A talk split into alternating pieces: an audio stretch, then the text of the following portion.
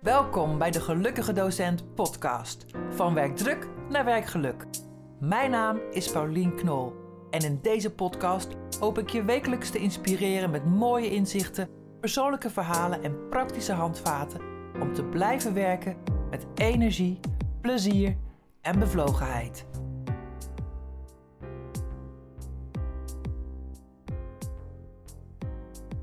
Ja, jij hebt makkelijk praten, Paulien. Dat kreeg ik afgelopen week te horen in een gesprek met iemand. Jij hebt makkelijk praten, want dat is makkelijker gezegd dan gedaan. En ik merkte dat ik in het gesprek ineens even een beetje stil viel. Ik dacht, huh?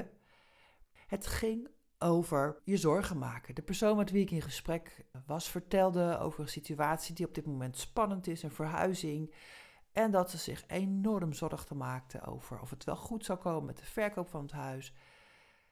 Terwijl ik dacht, alles wijst erop dat het huis helemaal goed gaat komen. Meer dan goed. Alle lichten staan op groen. Het nieuwe huis uh, is al uh, ja, bijna klaar om uh, opgeknapt te worden. Het gaat echt goed komen. En er is eigenlijk verstandelijk gezien geen reden om je zorgen te maken daarover. En toch, toch was die persoon zo gestrest en uh, was aan het tobben, piekeren, wakker liggen en voelde ze de spanning in de lijf. En ik zei, ja, dat is eigenlijk helemaal geen reden voor. Ja, dat is makkelijker gezegd dan gedaan. En daar ben ik eens over aan het nadenken de afgelopen week. Want wat is dat nou? Dat je verstandelijk weet dat je dingen, nou, dat het best wel goed zal komen, maar dat je toch zo vast kunt zitten in die piekers, die tobbers, uh, die zorgen die je hebt en dat dat in je lijf gaat zitten en je weet, je weet het wel, die spanning is niet goed voor je. En toch, en toch, en toch doen we dat misschien wel allemaal. Tenminste, ik herken het. Ik herken het uit een tijd geleden. De laatste tijd word ik steeds geraakt door die aloude wijsheden die we allemaal kennen. Die tegeltjeswijsheden, waar ik, ja, die ik al mijn hele leven ken en waar ik gewoon, ja, ja, ja, dat is waar, ja, dat is wel waar. Waar ik dan een beetje oppervlakkig, eendimensionaal overheen ging. Uh, de laatste tijd raken die mij diep, kan ik wel zeggen. Bijvoorbeeld zo'n tegeltjeswijsheid, hè? als we het hebben over zorgen maken. Uh, maak je geen zorgen voor de dag van morgen. Iedere dag heeft genoeg aan zijn eigen kwaad. Ja, ja, ja, dat weet ik wel. En toch, ja, doe je dat eigenlijk niet. En je kunt ze aan de muur hangen als een oppervlakkigheid, maar ik merk bij mezelf dat ze de laatste tijd behoorlijk diep um, resoneren, zeg maar. Um, maar even terug naar het gesprek wat ik had met die persoon. Die zei: Je hebt makkelijk praten, Paulien. Je zit er niet in en je weet niet hoe het is. En het is makkelijker gezegd dan gedaan. Ja, dacht ik, ja, dat is ook wel waar wat ze zegt. Want het is makkelijker gezegd dan gedaan. Maar het draait ook niet om het zeggen. Het je geen zorgen maken voor de dag van morgen gaat niet over het zeggen. Het gaat vooral over het doen. En wat doe je daaraan? Maar vooral de vraag natuurlijk, hoe doe je dat dan? Daar, daar zit het hem in. En daar stopt het soms ook. Voor mij wel lange tijd in ieder geval. Het heeft heel lang moeten duren bij mij voordat ik um, daar echt mee aan de slag ben gegaan. Jarenlang, dat zie ik nu steeds beter, heb ik geleefd op een toch wat automatische piloot. Niet dat ik een oppervlakkig mens was, integendeel, ik ben heel mijn leven al bezig met ontwikkeling en, en zingeving. Maar in deze processen van uh, gedachten, gevoelens, uh, bewustwording, heb ik toch veel geleefd op de automatische piloot. Maar door. Uh, nou, veel al negeren wat mijn, uh, negerend wat mijn lichaam aangaf aan, aan oh, stresssymptomen, buikpijn, krampen, slapeloze nachten. Ik ging gewoon door. automatische piloot. Tot ik op een gegeven moment ehm, ja, lang genoeg uh, getopt en, en, wakker gelegen had. Uh, ik heb het in eerdere podcasts dus ook al genoemd. Uh, dat ik dat schuren voel noemde. Dat ik dingen probeerde om het op te lossen. Hè, nieuwe klussen. Of, dat het hielp soms een beetje, maar eigenlijk bleef het altijd. Tot ik dacht, ik ga die schuring onderzoeken. En als ik terugkijk op het hele proces, wat een aantal jaren geleden in gang um, ging, dan heb ik een aantal besluiten genomen. het eerste besluit was, ik ging onderzoeken wat die schuring betekende. Dat betekende stilstaan. Dat betekende van automatische piloot de handen aan het stuur pakken. Dus niet meer maar door, door, door, maar stilstaan. Op de rem trappen. Naar de vluchtstrook gaan. Of beter nog, om even in de metafoor te blijven, naar een parkeerhaven of een mooie rustplaats. Pauze nemen. Met afstand nemen kan je kijken naar wat er is. Het tweede besluit wat ik tijdens dat onderzoek uh, heb genomen, is dat ik me niet meer wilde druk maken over problemen die er nog niet zijn op dit moment. Dat is namelijk verspilde energie, want ze zijn nog geen realiteit. Ik heb uh, natuurlijk het boek van uh, Eckhart Tolle gelezen over de kracht van het nu. En dat trof me echt. Ik dacht, ja, dat is, het is waar. Er is niks anders dan alleen maar het nu. Het verleden is geweest, kan je ook niet meer veranderen.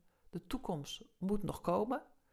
Daar weten we nog helemaal niet uh, eh, 100% zeker van hoe dat zal zijn. Het moet nog immer nog uh, gecreëerd worden. Daar heb je invloed op. Dus piekeren gaat vaak over het verleden. Het gaat vaak over de toekomst. En beide zijn geen realiteit. Ze zijn er nog niet. Of ik kan er niks meer aan doen. Ik had altijd wel eens, uh, als ik dan een autorit moest maken, vond ik het tot, toch tijdenlang heel spannend. Omdat ik dacht van, ja, maar wat als? Jeetje, als ik een, onderweg een lekker band krijg, dan weet ik niet wat ik moet doen. Of uh, stel dat ik in één keer geen geld meer heb of mijn telefoon kwijtraak. Wat als? Of voor mijn werk, als ik een presentatie moest doen of, of een les en, ik, en ja, de computer werkt niet. Of ik heb geen lokaal. Oh, ik besloot dat ik me daar niet meer zorgen over wilde maken. Dat is natuurlijk een heel verstandelijk besluit, zo klinkt dat. Maar um, het had meer te maken met um, dat ik daarna tegen mezelf zei: als het probleem zich voordoet, dan los ik het op. Want ik merkte bijvoorbeeld, om in dat voorbeeld van die autorit te blijven, ik kan me van tevoren heel erg opwinden over het autorijden. Ik dacht, oh, wat is spannend. En ik was gespannen, ik moet een lange rit maken. En wat als, wat als. Nou, je kent het wel. Terwijl ik, als ik in die auto stapte, dan was het weg. Want dan reed ik en dan deed ik alles goed. En dan loste ik op wat ik op moest lossen. Ik heb nog nooit een lekker band gehad, maar ook dat zou ik op kunnen lossen. Want dan moest ik wel.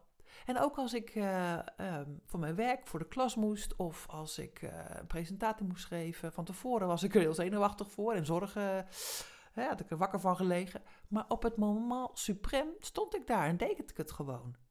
En dan keek ik terug en dacht ik, nou, nou, nou, was ik daar nou zo uh, druk mee geweest? Moest ik daar nou wakker van liggen? Dus elke keer ging het over zorgen maken over dingen die er nog niet zijn. Want op het moment zelf deed ik het gewoon goed en kon ik het aan en kon ik het oplossen.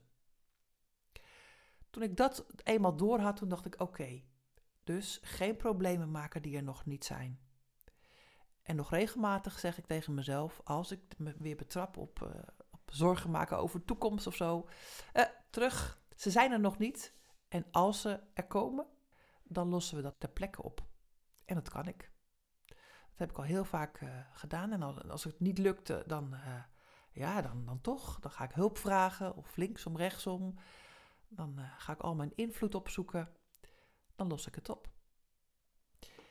Dus dat is een soort zelfcoaching en daarmee groeit zelfvertrouwen. Daar, daarmee groeit die veerkracht. En dat heeft mij wel veel geholpen om die piekergedachten te stoppen. Het tweede besluit, um, derde al is het hè. Het eerste besluit was uh, dat ik natuurlijk aandacht ging geven, hè, die automatische piloot uh, ging uitzetten.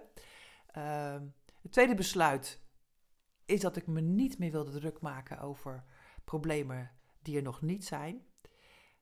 En het derde besluit is, als ik zo terugkijk, zie ik dat, uh, dat ik me niet in mijn leven wilde laten leiden door angst. En dat was ook een heel belangrijk uh, besluit. Ik kwam op dat spoor omdat ik mijn gedachten ging onderzoeken. Hè, soms kan je uh, zo vastzitten in je gedachten, in de wat-als gedachten. En toen ik die ging onderzoeken en mij uh, daarover ging lezen en ging studeren en, en uh, daar met andere mensen over ging spreken, toen ontdekte ik dat achter die wat-als gedachten, als je die afpelt, daar zit angst. Angst voor afwijzing, angst voor falen, angst voor tekort, voor schaarste. Daar zit gewoon fundamentele, soms existentiële angst. En dat is oké, dat is menselijk. Die hebben we allemaal. En dat is uh, waar je soms mee moet dealen. Die angst, um, die is natuurlijk niet voor niks. Hè? Um, die uh, hebben we meegekregen vanuit ons uh, oerbrein. En die behoudt ons voor het maken van domme uh, keuzes. Hè? Die, die, wil je beschermen. Die wil je uh, behoeden voor gevaar. En als, ik dat, als je dat gaat zien, dan denk je: oké, die angst is dus, heeft een functie. Hè? De, die angst die, houdt je alert, die zet je op scherp. Maar dat is niet altijd nodig, want het gevaar is soms helemaal geen reëel gevaar. Een mooie vraag die uh, ik mezelf heb gesteld en wat je ook kan doen als je denkt, oh, hoe kan ik daaraan werken, is om je af te vragen wat het allerergste is wat er kan gebeuren. Echt het aller, allerergste. Het worst case scenario. Wat is dat? Wat is het ergste wat er kan gebeuren? Ja, dat uh, weet ik veel. Als ik langs de kant van de weg sta, dat ik niet weet wat ik moet doen. Is dat het allerergste? Nee, nee, want dan kom ik wel weer uit. Ja, uh, dat ik uh, urenlang um, langs de vangrail sta, is dat het allerergste? Nou ja, dat overleef ik ook wel weer. als ik te laat kom op mijn afspraak, ja, dat, nou ja dat, eigenlijk valt het allemaal. Ja, vaak ben je het angstigst voor de angst. Ja, dat is gewoon zo. Als je het gaat, afpellen, dan denk je, ja, als het echt gebeurt, als ik echt, uh, ja, als mijn computer ermee ophoudt of iets, ja, is dat het allerergste wat er kan gebeuren? Ja, dat is behoorlijk ingewikkeld, maar dan, dan los ik het op.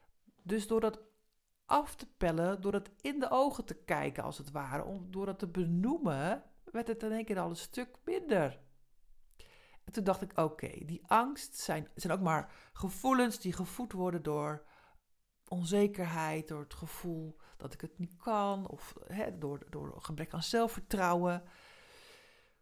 Dus ik dacht, wat er ook in mijn leven gaat gebeuren, ik wil me niet laten leiden door angst. Want angst is geen realiteit, het is onzekerheid. En ik wil me laten leiden door vertrouwen, door liefde, door vrijheid. Dat zijn belangrijke waarden uh, die als boeien zeg maar, in het water drijven, waar, waardoor ik mijn keuzes maak op de koers die ik, uh, die ik wil gaan. Dus een aantal besluiten. Eerst door stil te staan van automatische piloot aan het stuur. De tweede, dat ik me niet wilde druk maken over problemen die er nog niet zijn. En de derde, dat ik me niet wilde laten leiden door de angst. Want, en dan kom ik bij het vierde besluit, ik wil me altijd richten op die zaken waar ik invloed op heb. En ook dat is een heel belangrijk besluit, wat ik een aantal jaren geleden al heb genomen, naar aanleiding van mijn uh, studie en mijn uh, interesse voor de zeven eigenschappen van effectief leiderschap van Stephen Covey. Ik heb het ook al vaker genoemd, maar het is zo cruciaal geweest in mijn leven. Ik heb invloed en ik kan keuzes maken. Dat betekent niet dat er altijd uh, alleen maar leuke dingen gebeuren in mijn leven. Uh, maar ik heb altijd invloed op de manier waarop ik daarmee omga. En als ik dan terugkijk, dan denk ik, nou, we hebben het eigenlijk best wel goed. Ik heb, ik heb een, uh, goede, een leuke relatie, een gezin, ja, werk. Daar heb ik keuzes in gemaakt. En nog steeds is dat zoeken. Maar elke dag opnieuw kan ik mijn invloed pakken. En kan ik uh, bepalen hoe ik er naar kijk. En ik merkte dat dat een grote sleutel was om geluk te vinden. En natuurlijk, als ik er zo over nadenk, zijn er nog veel meer keuzes uh, die ik heb gemaakt uh, om uh, me te richten op ja, het loslaten van, van al die angsten. En het, het, gaat ook niet altijd natuurlijk goed. Hè? Ik, ik, ik, ik had laatst een, een, post gemaakt of iets verteld over dat ik nog wel eens wakker schiet. Dat gebeurt me natuurlijk nog wel. En dat is hoe het is. Ik accepteer het maar. Maar sommige mensen die zeggen wel eens tegen mij: maar ja, maar jij bent zo stoer en je hebt zoveel lef. Um, maar dat heeft dus te maken met deze keuzes, deze besluiten. Dat ik uh, me niet wil laten leiden door angst en dat ik me niet wil richten op problemen die er nog niet zijn. En dat betekent dat, ja, dat sta je een stuk positiever in, in het leven. Het betekent ook dat ik me soms afsluit voor dingen. als, je, als ik me richt op dingen waar ik invloed op heb, dan sluit ik me ook wel af voor dingen waar ik geen invloed op heb. Zoals met heel veel dingen in die corona. Ja, daar wil ik me gewoon niet mee bezighouden. Daar heb ik geen invloed op. Ik richt me vooral op dingen waar ik wel invloed op heb. Even terug naar dat uh, gesprek met die, diegene die tegen mij zei: Paulien, het is makkelijk praten. Makkelijker gezegd dan gedaan. En dat is het ook. Maar ik, uh, ik ben er nu achter gekomen dat het dus ook niet gaat om het praten erover, maar om het doen. Nou, ik dacht, ik ga er een podcast over uh, opnemen over hoe ik nou concreet naar doen ben gekomen en wat het me heeft opgeleverd. Dankjewel voor het luisteren en uh, ik hoop dat het waardevol voor je was. Dankjewel voor het luisteren naar deze podcast. Ik hoop dat het jou geïnspireerd heeft. Als je nog niet geabonneerd bent, doe dat even. En laat ook een review achter. Dan weet ik wat je ervan vond. Tot de volgende keer.